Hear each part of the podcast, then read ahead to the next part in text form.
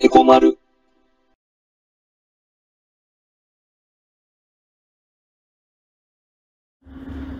えー、まるです。このチャンネルでは、えー経済を中心に政治とか社会問題をね、えー民間や国家間も含めて、いろいろとみんなと一緒に学んでいくことで、えー投資や資産運用に強い体質になっていこうよねっていう、まあ、そんな趣旨で、ラジオのように経済の基本から今起きてる出来事まで、これからいっぱい話していくからね。えー今回も前回からの続きで、デリバティブの話をしていくね。まあ、前回のね、最後に、こう、割とね、身近だって話をしたと思うんだけど、まあ、取引自体の例で言うとね、例えば、銀行でさ、預金したり、まあ、ローンを組んだりするでしょで、そうすると、株価連動型の預金だったりね、うん。あとは、まあ、支払いする金利の、こう、上限がね、決められてるタイプの変動金利のローンとかね、うん。で、こういうのを勧められた経験がある人も割といるんじゃないかな。うん。今ね、ここでは、えー詳しくやらないけど、こういうのもね、まあ株価指数オプションとか、まあ金利オプションをね、組み入れた預金スタイルだったり、ローンだったりするんだよね。うん。まあだからね、こう、結構身近だから、あまりね、難しく考えずに、まあじっくり学んで理解して、うん。で、みんなにはね、このデリバティブを使いこなす投資家になってほしいんだよね。うん。で、デリバティブはね、今の、こう、投資やね、資産運用には、まあ、すごく大事な役割を果たす金融カテゴリーだしね。で、これから先、まあ、将来のね、投資環境では、まあ、絶対にね、こう、必要不可欠な、うん、まあ、取引を多く含んだ金融カテゴリーになることだけは、まあ、間違いないと俺は思うんだよね。うん。まあね、こう知っていけば慣れてくるし、そしたらね、難しいものでもないし、危険なものでもないから、まあ一緒にね、しっかり学んでいっちゃうよね。うん。で、ちょっとだけね、思い出してほしいんだけど、えー、まあデリバティブっていうのはさ、派生商品ってことだったでしでしょ？うん。で、こう目的としては、まあリスクコントロールのためだったり、まあ、大きなね、利益を追求するためだったり、うん。まあそんな風に話したよね。だからね、こう、間違っても先物取引とか、FX とかね、そういう、まあ、デリバティブ商品だけをね、学んで、まあ実際に取引をやってみてね、うん。で、その結果が、まあうまくいってもいかなくてもね、うん。それだけでね、この新金融商品についてね、知った気にならないでほしいんだよね。うん。だってね、デリバティブ商品はさ、元になる何かから、こう、二次的に発生してできたものだからさ。うん。まあ、元になる何か。ね。それがさ、大事なわけなんだよね。うん。前から、まあ、聞いてくれてる人はね、こう、ね、何度もね、聞いてることだと思うんだけど、資産運用は、資産保全がね、根底にあって、初めて、まあ、利益の追求ができるんだよね。で、その運用スタイルに必要なことが、ポートフォリオだったでしょ？うん。デリバティブ商品はね、大きな利益をもたらすとともに、まあ大きな損失をね、被る危険性もあるの。だから、まあリスクコントロールをする上で、うん、あとまあ利益を追求する上でね、で、デリバティブは上手にね、活用するものなんだよね。うん。だから本来は、これ単体、デリバティブ単体で取引するようなものでは、本来はないんだよね。うん。で前にさ、ちらっと話した、こう、リスクヘッジね。まあ、そういう考えのもとに、うん、取り入れて、ね、こう、取り入れていきさえすればさ、まあ、ピンチには助けてくれるし、チャンスにはね、大きな儲けをもたらしてくれるから。うん。まあ、資産運用についてはさ、このラジオのね、第1回目の時に、必要不可欠になるって話をしたけど、まあ、取引の仕方もね、考え方も、まあ今まではね、今までとはね、まあはっきりと変わってくると思うの。うん。担当直入に言えば、もうね、100%、えー自己責任だよね。うん。少し前の時代とは違って、まあ今ももうね、すでに自己責任がさ、まあ求められる環境になっては来てるけど、もっともっとね、明確にそうなると思うんだよね。うん。で、まあさ、最近ね、テレビとか、こう、ネット動画なんかでね、まあ、安倍晋三、まあ総理大臣だよね。まあ、総理大臣をはじめね、こう、まあ多くの政治家とか、あまあ会社の社長、うん、まあ組織のトップのね、不祥事に対する、こう、会見なんかを見てるとさ、うん、まあ責任を感じるとかね、責任を痛感してるとかね、まあそんな風な言葉をさ、並べて頭を下げてることが多くなったよね。うん。政治家がね、こう意図的に、まあ流行らせてるんじゃないかって思っちゃうんだけどさ、本来はね、責任はさ、果たすものであって、うん。で、あと責任は取るものであってね、感じるものじゃないと思うんだよね。うん。で要はね、資産運用において自己責任が求められる環境っていうのはさ、まあ、十分な知識を持って全うするものであってね。うん。まあ、失敗も成功もね、まあ、事故が、まあ、自分がね、こう、納得できるものじゃなきゃダメだってことなんだよね。うん。で、そう考えると、まあ、自分に合った、まあ、本当そのね、自分の目的に合ったね、うん。そういう金融商品をさ、ね、多くの中から、こう自分で選択して、まあ、自分だけのさ、資産運用の環境を作ってさ、整えていかなきゃならないってことなんだよね。うん。で、世のさ、起業家とかね、営業マンはさ、したたかだからね。うん。だ個人向けのデリバティブ商品なんかをさ、ま、どんどん開発してね、あたかも誰でも儲かるような話で進めてくると思うんだよね。うん。でも、こう、そんなもんにね、引っかかっちゃうようだと、それはまだまだね、自己責任が求められる環境に身を置いてないってことだよね。うん。自分だけの資産運用の環境を作って整えるってことはさ、まあ、しっかりしたね、知識が必要で、多くのね、金融商品の中から、まあ、正確にね、自分の目的に合った商品を選択できなきゃダメでしょ？でその知識の根幹が、今ね、こう紹介していってる、俺が挙げた11種類の金融商品だと思うんだよね。うん。まあね、ちょっと完全に脱線してるから、えー、っと、デリバティブに話を戻そうかね。えー、っと、デリバティブね。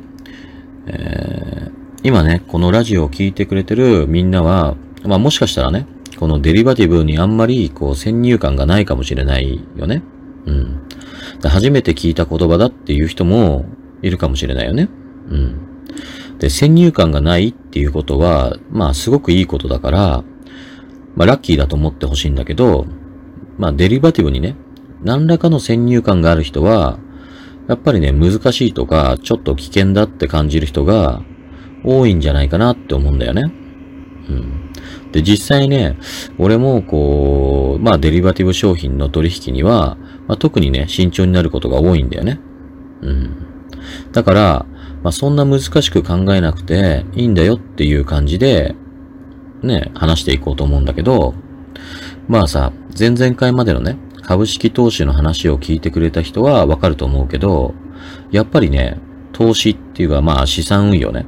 で、大事な利益はさ、キャピタルゲインだよね。うん。でもちろんさ、インカムゲインとか、まあ株主優待もね、うん、すごく嬉しい利益なんだけど、株式投資をさ、こう取引していく中でね、ね、中ではね、うん、株価の安い時に買って、まあ高くなったら売るっていうのを、まあ、どうしても追求していくことになるわけだよね。うん。でもね、こうデリバティブ商品はね、実はね、それだけじゃないんだよ。うんもちろんね、安く買って高く売るっていうことで、利益は得られるんだけど、逆にね、高く売って安く買い戻すっていうこともできるんだよね。うん。要はね、こう、上がり局面だけじゃなくて、ね、右肩上がりの局面だけじゃなくてね、まあ、下がり局面、うん、右肩が下がりの局面でも、もうもっと言っちゃえばね、横ばいの局面、うん、全く動かないような局面でも、こういうすべてのね、局面で利益を得られる取引があるんだよね。デリバティブには。うんまあ、今日はね、時間が来ちゃったね。うん、じゃあこの続きは次回にしよう。えー、次回もね、もう少しデリバティブについて話して、まあ、先物取引のね、具体的な話にその後入っていきたいね。うん。じゃあ、それじゃあまた次回ね。おやすみ。エコマル。えー、後半は前半のような、えー、経済全般の基礎的な話じゃなくて、えー、今起きてる出来事についてとか、今話したいことをトピックとしてこれからいっぱい話していくから、まだまだ眠くない人は聞いてくれたら嬉しいな。えー、前回まで2回にわたってね、えー、まあ円高ドル安シナリオについてこう話してきたよね。えー、今回はね、逆に、えー、アメリカドル、まあ、米ドルだよね。米ドル一強シナリオのための分析をしていこうかなって思うんだよね。うん。まあさ、分析ってほどじゃないけど、まあ、どんなね、シナリオが考えられるのか、それをね、見ていこうと思うんだよね。うん。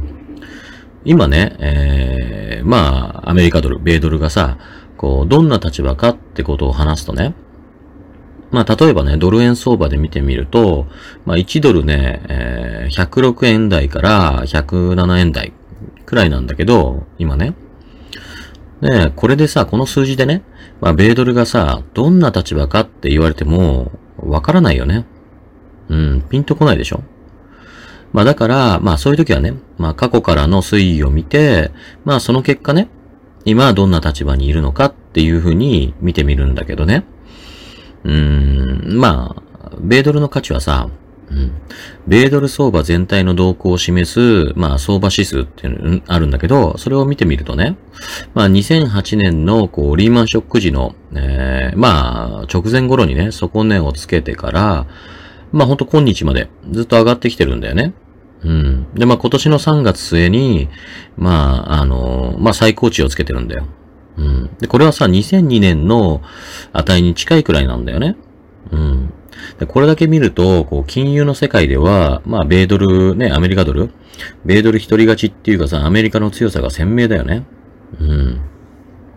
で、これに合わせてね、まあ、アメリカのね、アメリカ対新興国、えー、株価指数比率っていうのがあるんだけど、これも、まあ、リーマンショック時がね、底値で、その後はね、えー、まあ、米ドル相場全体の動向を示す相場指数、さっき言った指数ね。それと連動するかのように、こう、上昇してるんだよね。うん。で、これね、もうちょっと難しいこと言うとさ、えー、まあ、この上がり方、グラフとしては、相関係数がさ、0.876なんだって。うん。で、これ分かる人は分かると思うけど、相関係数はさ、ちょうど1.0でさ、完全なね、比例関係になるわけじゃん。うん。だからね、この相関係数が0.876っていうのは、もうほとんどさ、完全なね、比例関係じゃないって思えるくらいなんだよね。うん。まあ、ソ連がさ、崩壊してね、うん。まあ、今のロシアね。アメリカとソ連の冷戦時代が終わってさ、で、まあ経済的にはね、ずっとこう台頭してきた日本がさ、落ちてきて、で、変わって中国が上がってきたんだけど、まあその中国もさ、勢いはもうあんまりないでしょ？うん。イギリスとかさ、ドイツなんかもね、こう EU の枠組みでさ、助け合いしたりさ、ね、まあ足引っ張り合ったりね、まあそんなことしてるからさ、こう、まあ世界のリーダー候補がね、アメリカしかなくなっちゃったんだよね。うん。まあ、でもね、それもここ最近かなり変わってきたでしょ？アメリカもさ、こう、自国ファーストにシフトチェンジしちゃってるから、まあ、世界のさ、親分っていう感じの役目も、もう捨て始めてるって感じだよね。うん。まあ結構みんなもそんな感じするでしょ？ねトランプ大統領になってだいぶ変わったなっていう。で、まあね、経済面とか金融面ではね、まあそれもいいんだけど、国際的なね、秩序っていうさ、観点では、ね、そういった要を失っちゃうとね、まあもういわばさ、やりたい放題の世界だからね。うん。でこれをさ、まあ新時代って捉える、捉えてるさ、見方もあるんだけど、うん。まあそんな中でね、金融世界での、こう、まあ米ドル、アメリカドル一人勝ちっていうのは、まあどういう意味があるんだろうって。うん。まあ2000年以降のさ、経緯としてはね、まあブリックスって呼ばれた、ブラジル、えー、ロシア、インド、中国ね、が、こう、どんどんさ、目覚ましく発展してきてね。で、その間は、まあそういうところにさ、世界中の投資マネーがね、集まってきたんだよね。うん。だから、こういうさ、新興国って言われる国の株価も、こう、上がってきたんだよね。うん。で、ブリックスっていうのは、ね、国の、まあ、頭文字で、ブラジルの B、えー、ロシアの R、あと、インドの I、で、中国ね、チャイナの C ね。で、これを合わせて、ブリックスって。まあ、最後の S はね、うん、まあ、あれなのかな？複数形の S なのかな？うん。で、まあ、このブリックスがさ、すごいっていう風になると、やっぱりそれに続く国はどこだってなるでしょ？それで、まあある意味さ、このブリックスのね、おこぼれ的に他の新興国にもマネーがね、行き渡ることになるじゃん。うん。だから、この時は、こう、新興国はね、まあ、軒並みこう、株価も上がってったんだよね。うん。でもさ、こう、残念だけどね、この流れは続かなかったんだよね。うん。で、まあ、ブリックスじゃなくてね、まあ、これに含まれない他の国がさ、上がってきたのかって思うかもだけど、まあ、実際にはね、この流れを、まあ、阻んだのはね、アメリカなんだよね。うん。でも2010年あたりから、まあ、ブリックスに変わって、まあ、金融っていうかね、投資の世界ではね、BRICs に変わって、まあ、 GAFA っていうのが、まあ、世界中の投資マネーの注目を浴びることになったんだよね。うん。で、この GAFA だけどね、GAFA って GAFA って書くのね。この GAFA だけど、これ国の頭文字じゃなくて、今度はね、企業の頭文字なんだよ。ね。まず、Google の G。で、Apple の A。それで、Facebook の F。で、Amazon の A。うん。これで GAFA ね。まあみんなもさ、知ってるこのね、こういう企業がさ、ね、まあぐいぐい出てきてさ、世界中の投資マネーがね、まあアメリカに集まってきたから、うん。だからドルがさ、どんどん買われたっていう経緯だよね。ここまではね。うん。で、こう、経緯を見てみるとさ、まあなんとなくどうし、ね、こう、どうしてさ、ね、米ドル、アメリカドルがね、一強になってきたのかっていうのがわかるでしょうん。で、この流れはね、しばらく変わらないかなって思ってたんだけど、まあ、まさかのね、コロナショックだよね。うん。ね、前にも話したけど、まあこういうショックの時はさ、まあ世界中でね、あの、投資家のリスク資産の縮小、まあリスク資産っていうのはさ、まあ株とかね、為替とかもそうだけど先物とかね。で、まあ、そういうのが縮小するでしょで、まあドルキャッシュ、まあ現金のドルに変える動きにつながるんだったよね。うん。で、実際に、こう、新興国へのお金の流れは、もう停止状態って言ってもいいくらいになっちゃってるからさ。うん。不安定な通貨もさ、どうせ持ってるならね、ドルで持っておこうってなっちゃうしね。うん。で、じゃあさ、こう、円はね、日本円はどうかって話はさ、これまでいっぱいしてきたから、まあ説明はね、もうしないけど、まあ投資はさ、常にね、為替リスクと、まあ金利差っていうのがあるからね。うん。で、その金利差ってことから、まあこういうショック時にはさ、安全な円っていうわけじゃなくて、うん。まあ、投資のね、解消で、円買いの傾向になるんだよね。うん。で、今回もさ、同じだけどね、こう、ドル円相場ではさ、1ドルね、一番円高になった時で101円台、うん、まで行ったんだけど、そこで止まっちゃったんだよね。で、その理由はっていうと、まあ、リーマンショック時よりもね、まあ日米の金利差がさ、まあ数勢的に小さくなっていったからっていうのが、そういう見方が強い感じだよね。うん。で、まあ金利のさ、低い通貨を売って、金利の高い通貨を買うでしょうん。そんで、その金利差を狙う取引のことを、まあキャリートレードって言うんだけど、まリーマンショック時もさ、今回のコロナショックの時もね、うん。まあ、その直前までは、ま日米の金利差を狙った取引でさ、まあ、円ショートのポジション。うん。まあ、円売りってことね。この円ショートのポジションだったんだよね。うん。で、これが、まあ、コロナショックで巻き戻された。要はさ、円買いに変わったから、まあ、円高傾向になったってことなんだよね。うん。まあ、リーマンショック時と今回のさ、違いはっていうと、まあ、そのキャリートレードの量だよね。まあ、それが単に少なかったってだけじゃないかって話だよ。うん。今日はね、ちょっと、まあ時間が来ちゃったから、ここまで。で、次回、この続きから行こうね。じゃあ、次回またね。おやすみ。エコマル。